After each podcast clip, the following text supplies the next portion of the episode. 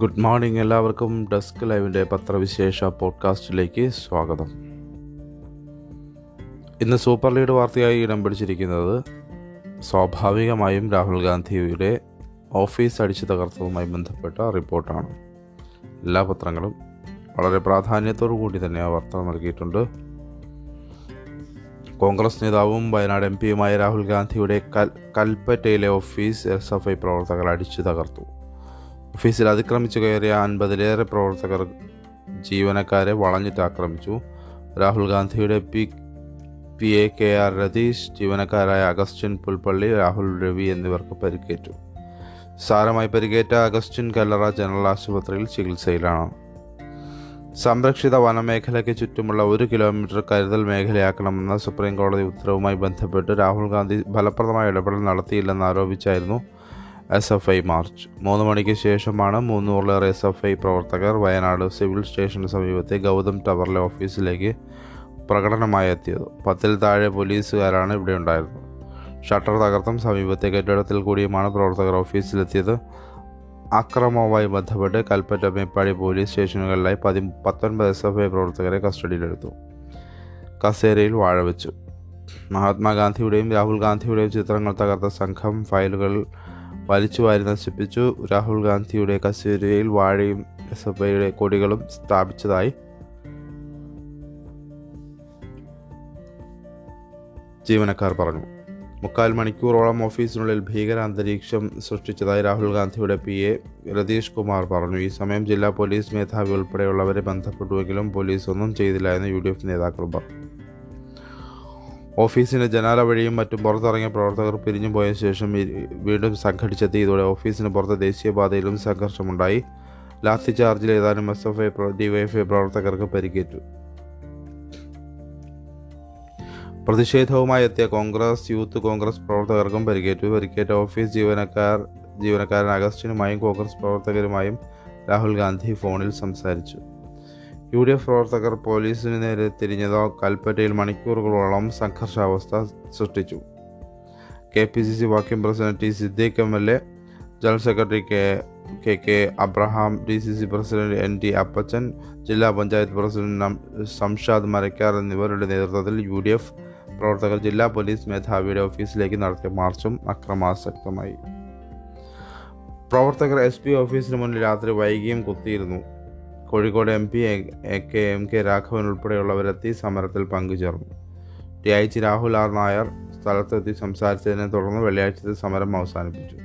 പോലീസിന്റെ വീഴ്ചയും സംഭവത്തിലെ ഗൂഢാലോചനയും അന്വേഷിക്കാം. കുറ്റക്കാരുടെ പേരിൽ നടപടിയെടുക്കാം എന്നീ ഉറപ്പുകൾ കിട്ടിയതിനെ തുടർന്നായിരുന്നു ഇത്. ഓഫീസ് ആക്രമണത്തിനെതിരെ കോൺഗ്രസും യു ഡി എഫും സമരം ശക്തമാക്കും. ശനിയാഴ്ച രാവിലെ K P C president K സുധാകരനും പ്രതിപക്ഷ നേതാവ് വി ഡി സതീശനും കൽപ്പറ്റയിലെത്തി പരിപാടികൾക്ക് രൂപം നൽകും. രാഷ്ട്രീയമായി പ്രതിരോധത്തിലായ സി പി എമ്മും എസ് എഫ് ഐയെ അതിക്രമി എസ് എഫ് ഐ അതിക്രമം തള്ളി പറഞ്ഞു. എസ് എഫ് ഐ അതിക്രമം തള്ളി പറഞ്ഞു. എസ് എഫ് ഐ സമരം ആക്രമണത്തിൽ കലാശിച്ചത് ശരിയല്ല എന്നും വിഷയം പാർട്ടി ഗൗരവപൂർവം പരിശോധിക്കുമെന്നും ഉത്തരവാദികൾ സംരക്ഷിക്കില്ലെന്നും ജില്ലാ സെക്രട്ടേറിയറ്റ് വ്യക്തമാക്കി. മുഖ്യമന്ത്രിയും പ്രതികരിച്ചു. ജനാധിപത്യ രീതിയിലുള്ള പ്രതിഷേധങ്ങൾക്ക് സ്വാതന്ത്ര്യമുള്ള നാടാണിത്. എന്നാൽ അത് അതിക്രമത്തിലേക്ക് കടക്കുന്നത് തെറ്റായ പ്രവണതയാണ്. സംഭവത്തിൽ കുറ്റക്കാർക്കെതിരെ സർക്കാർ ശക്തമായ നടപടി സ്വീകരിക്കുമെന്നും മുഖ്യമന്ത്രി പറഞ്ഞു. എസ് എഫ് ഐ അക്രമം പ്രകോപനമുണ്ടാക്കി രക്തസാക്ഷികളെ സൃഷ്ടിക്കാനുള്ള ശ്രമമാണ് മുഖ്യമന്ത്രിയുടെ അറിവോടെ നടന്ന ഗൂഢാലോചനയുടെ ഭാഗമായാണ് ആക്രമണം. സ്വർണക്കടത്ത് കേസിൽ നിന്ന് രക്ഷപ്പെടാൻ ബി ജെ പി ദേശീയ നേതൃത്വത്തിനെ സന്തോഷിപ്പിക്കാനാണ് പിണറായിയുടെ ശ്രമമെന്നും പ്രതിപക്ഷ നേതാവ് വി ഡി സതീശൻ ഇതുമായി ബന്ധപ്പെട്ടുള്ള പ്രതികരണത്തിൽ വ്യക്തമാക്കി.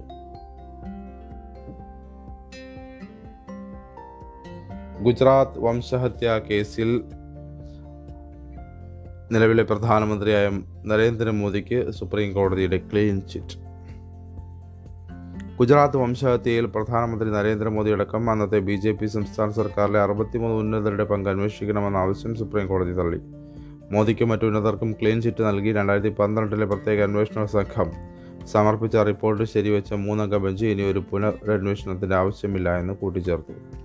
രണ്ടായിരത്തി രണ്ടിലെ ഗുജറാത്ത് വംശഹത്യക്കിടയിൽ അരങ്ങേറിയ ഗുൽബർഗ് സൊസൈറ്റി കൂട്ടക്കൊലയിൽ ദാരുണമായി കൊല്ലപ്പെട്ട കോൺഗ്രസ് എം പി എഹ്സാൻ ജാഫറിയുടെ ഭാര്യ സക്കിയ ജാഫരി നൽകിയ ഹർജിയാണ് ജസ്റ്റിസുമാരായ A M Khanwilkar Dinesh Maheshwari C T Ravikumar എന്നിവരടങ്ങുന്ന ബെഞ്ച് തള്ളിയത്.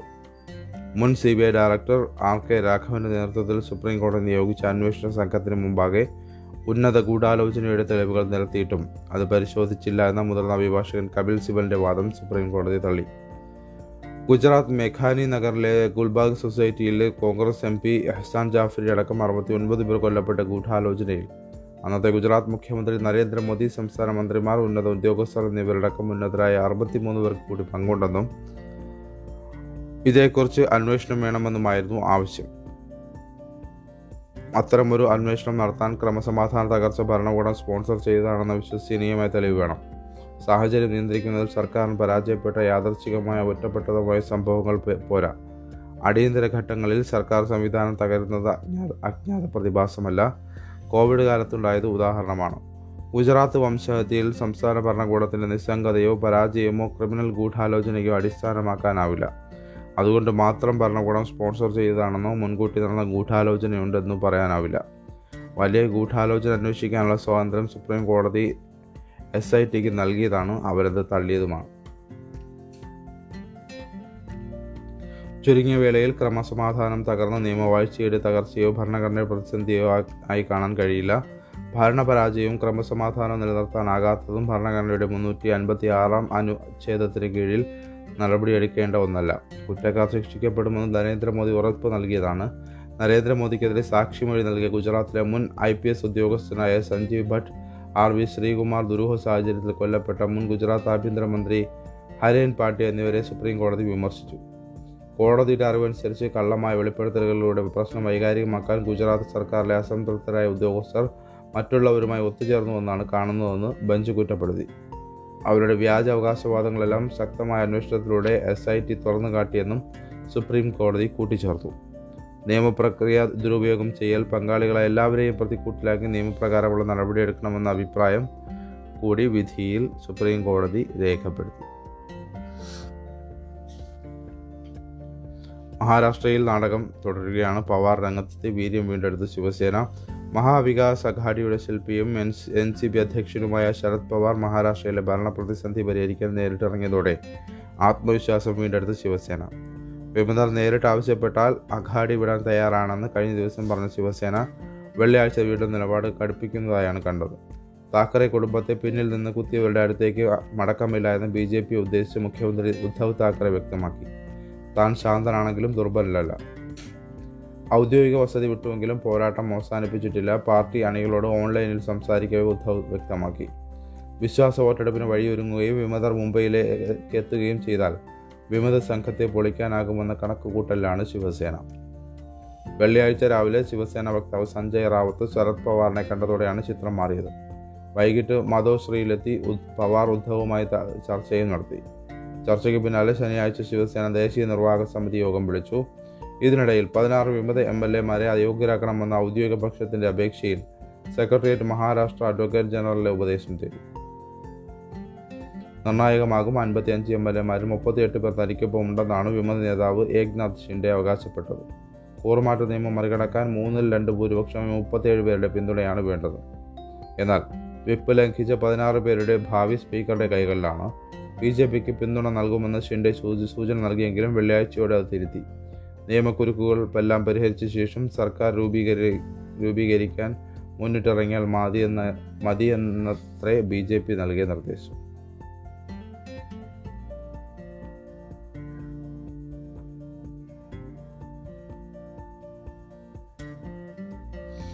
സംരക്ഷിത വനമേഖലയ്ക്ക് ചുറ്റുമുള്ള ബഫർ സോണിന് ഒരു കിലോമീറ്റർ പരിധി നിശ്ചയിക്കുന്ന തീരുമാനമെടുത്തത് രണ്ടായിരത്തി പത്തൊൻപത് ഒക്ടോബർ പത്തിലെ സംസ്ഥാന മന്ത്രിസഭായോഗം. ഒന്നാം പിണറായി വിജയൻ സർക്കാരിന്റെ കാലത്താണ് ഈ തീരുമാനമുണ്ടായത്. കഴിഞ്ഞ ദിവസം എസ് എഫ് ഐ പ്രവർത്തകർ രാഹുൽ ഗാന്ധിയുടെ ഓഫീസ് തകർത്ത സംഭവവും ഇതുമായി ബന്ധപ്പെട്ടതാണ്. അതിന്റെ വിശദമായ റിപ്പോർട്ടാണ് മാതൃഭൂമി പുറത്തുവിടുന്നത്. ഇത് രണ്ടായിരത്തി പത്തൊൻപതിലെ പിണറായി സർക്കാർ മന്ത്രിസഭയുടെ തീരുമാനമാണ് എന്നാണ്.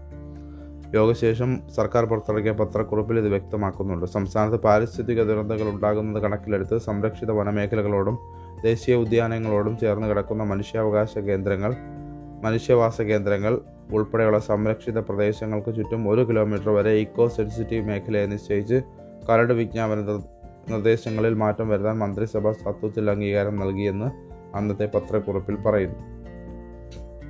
ഒരു കിലോമീറ്റർ ബഫർ സോണിന് പരിധി നിശ്ചയിച്ച് സുപ്രീം കോടതി ഇക്കാര്യത്തിൽ ഇളവ് നൽകാൻ സ്വീകരിക്കേണ്ട കാര്യവും വിധിയിൽ പറയുന്നു. ബഫർ സോൺ മേഖലയിലെ നിരോധനത്തിൽ വ്യാപ്തി ബോധ്യപ്പെടുത്തിയാണ് ഇളവ് തേടേണ്ടത്. ഇത് സംസ്ഥാന സർക്കാരിന്റെ ചുമതലയാണ് ഇക്കാര്യം ചൂണ്ടിക്കാട്ടി രാഹുൽ ഗാന്ധി മുഖ്യമന്ത്രിക്ക് കത്ത് നൽകിയിരുന്നു.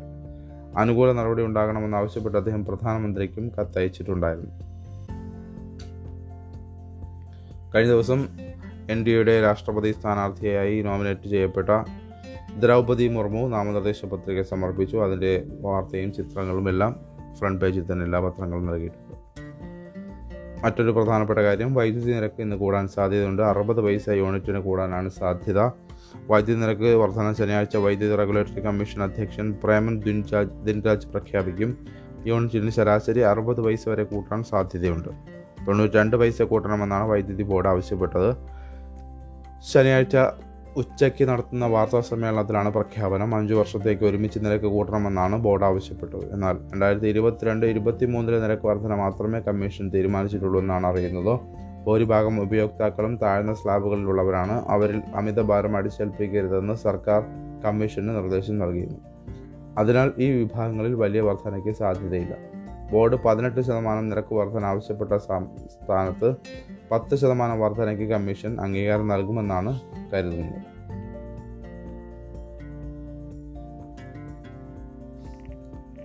മെഡിസ്റ്റെപ്പ് ജൂലൈ ഒന്ന് മുതൽ പ്രീമിയം പിടിക്കാൻ ഉത്തരവായി. സർക്കാർ ജീവനക്കാർക്കും പെൻഷൻകാർക്കുമുള്ള ആരോഗ്യ ഇൻഷുറൻസ് പദ്ധതിയായ മെഡിസെപ്പ് യാഥാർത്ഥ്യത്തിലേക്ക്. ജൂലൈ ഒന്നിൽ തുടങ്ങും. അന്ന് മുഖ്യമന്ത്രി പിണറായി വിജയൻ ഉദ്ഘാടനം ചെയ്യുമെന്ന് മന്ത്രി കെ എൻ ബാലഗോപാൽ അറിയിച്ചു. മെഡിസെപ്പിൽ ജീവനക്കാർക്കും പെൻഷൻകാരും മാസം അഞ്ഞൂറ് രൂപ പ്രീമിയം അടയ്ക്കണം. ജീവനക്കാരുടെ ജൂണിലെ ശമ്പളം മുതൽ ഇത് പിടിക്കാൻ ഉത്തരവായി. പെൻഷൻകാർക്ക് ഇപ്പോൾ ലഭിക്കുന്ന ചികിത്സാ സഹായമായ അഞ്ഞൂറ് രൂപ പ്രീമിയമാകും. ഇതും ജൂലൈ മുതൽ പിടിച്ചു തുടങ്ങും. പതിനൊന്ന് ലക്ഷം വരുന്ന ജീവനക്കാരും പെൻഷൻകാരും അവരുടെ കുടുംബാംഗങ്ങളും ഉൾപ്പെടെ ഇരുപത്തിയേഴ് ലക്ഷം പേർ അംഗങ്ങളായി. സംസ്ഥാനത്തിനകത്തും പുറത്തുമുള്ള വിവിധ ആശുപത്രികളിൽ ക്യാഷ്ലെസ് ചികിത്സാ സൗകര്യം ലഭിക്കും. രണ്ടായിരത്തി ഇരുപത്തിനാല് വരെയാണ് പോളിസിയുടെ കാലാവധി. ഓരോ കുടുംബത്തിനും വർഷം മൂന്ന് ലക്ഷം രൂപയാണ് അടിസ്ഥാന പരിരക്ഷ. ഇതിൽ ഉപയോഗിക്കാത്ത ഒന്നര ലക്ഷം രൂപ മൂന്ന് വർഷത്തിനകത്ത് എപ്പോൾ വേണമെങ്കിലും ഉപയോഗിക്കാം. അടിസ്ഥാന പരിരക്ഷ കൂടാതെ പദ്ധതിയിൽ ഉൾപ്പെടുത്തിയിട്ടുള്ള അവയവമാറ്റ ചികിത്സയ്ക്ക് ഇൻഷുറൻസ് കമ്പനി മുപ്പത്തഞ്ച് കോടിയിൽ കുറയാത്ത തുക ഉൾപ്പെടുത്തി രൂപീകരിക്കുന്ന കോർപ്പറേ കോർപ്പറ കോർപ്പസ് ഫണ്ടിൽ നിന്ന് പരിരക്ഷ ലഭിക്കും. ഇരുന്നൂറ്റി അൻപതോളം ആശുപത്രികൾ പദ്ധതിയിലുണ്ട്. എന്നാൽ ചില പ്രമുഖ സ്വകാര്യ ആശുപത്രികൾ വിട്ടുനിൽക്കുകയാണ്. പാർട്ട് ടൈം കണ്ടിജന്റ് ജീവനക്കാർക്ക് പാർട്ട് ടൈം അധ്യാപകർ എയ്ഡഡ് സ്കൂളിലെ ഉൾപ്പെടെയുള്ള അധ്യാപക അനധ്യാപക ജീവനക്കാർ പെൻഷൻ കുടുംബ പെൻഷൻ വാങ്ങുന്നവർക്കും അംഗമാകാം. അഖിലേന്ത്യാ സർവീസ് ഉദ്യോഗസ്ഥർക്കും അവരുടെ ആശ്രിതർക്കും വേണമെങ്കിൽ അംഗങ്ങളാവാം. സർവകലാശാലകളിലെയും തദ്ദേശ സ്ഥാപനങ്ങളിലെയും ജീവനക്കാർ പെൻഷൻകാർ കുടുംബ പെൻഷൻകാർ എന്നിവർക്കും പേഴ്സണൽ സ്റ്റാഫിനും മന്ത്രിമാരുടെ ഓഫീസുകളിൽ നിന്ന് വിരമിച്ചവർക്കും ഇത് പ്രയോജനപ്പെടുത്താം. ഒ പി ചികിത്സയ്ക്ക് പരിരക്ഷയില്ല.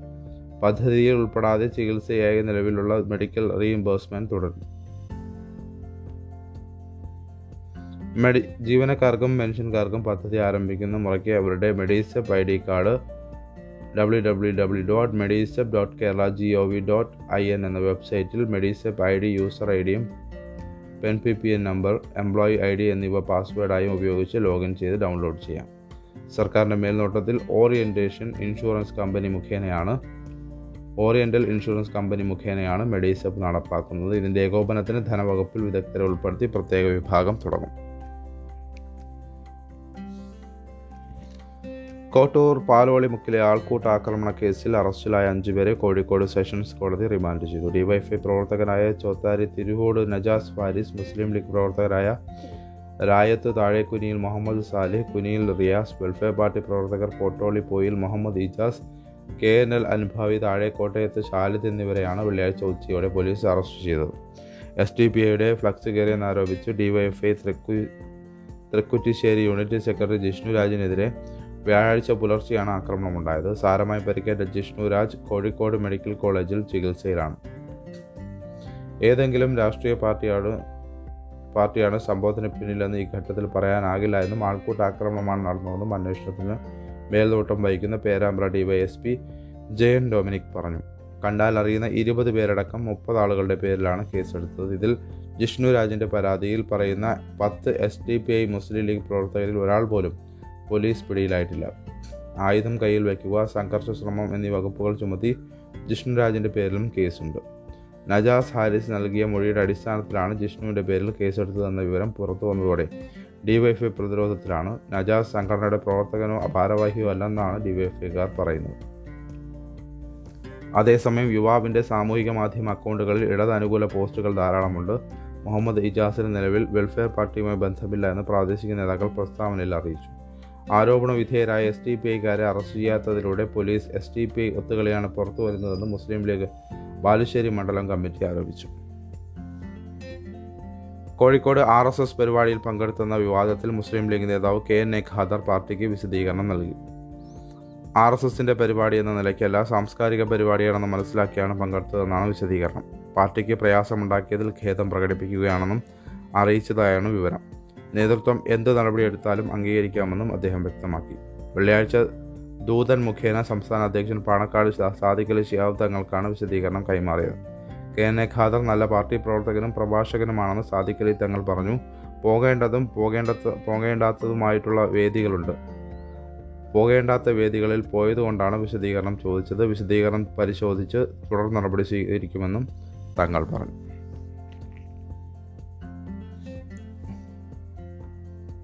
അപ്പോൾ പത്രവിശേഷം നമുക്ക് അവസാനിപ്പിക്കാമെന്ന് തോന്നുന്നു. ഒട്ടുമിക്ക വാർത്തകളും പ്രധാനപ്പെട്ട സംഭവങ്ങളും വികാസങ്ങളൊക്കെ നമ്മൾ പ്രതിപാദിച്ചു കഴിഞ്ഞു. അപ്പോൾ എല്ലാവർക്കും ശുഭദിനം ആശംസിച്ചുകൊണ്ട് നടത്തുന്നു. നന്ദി. നമസ്കാരം.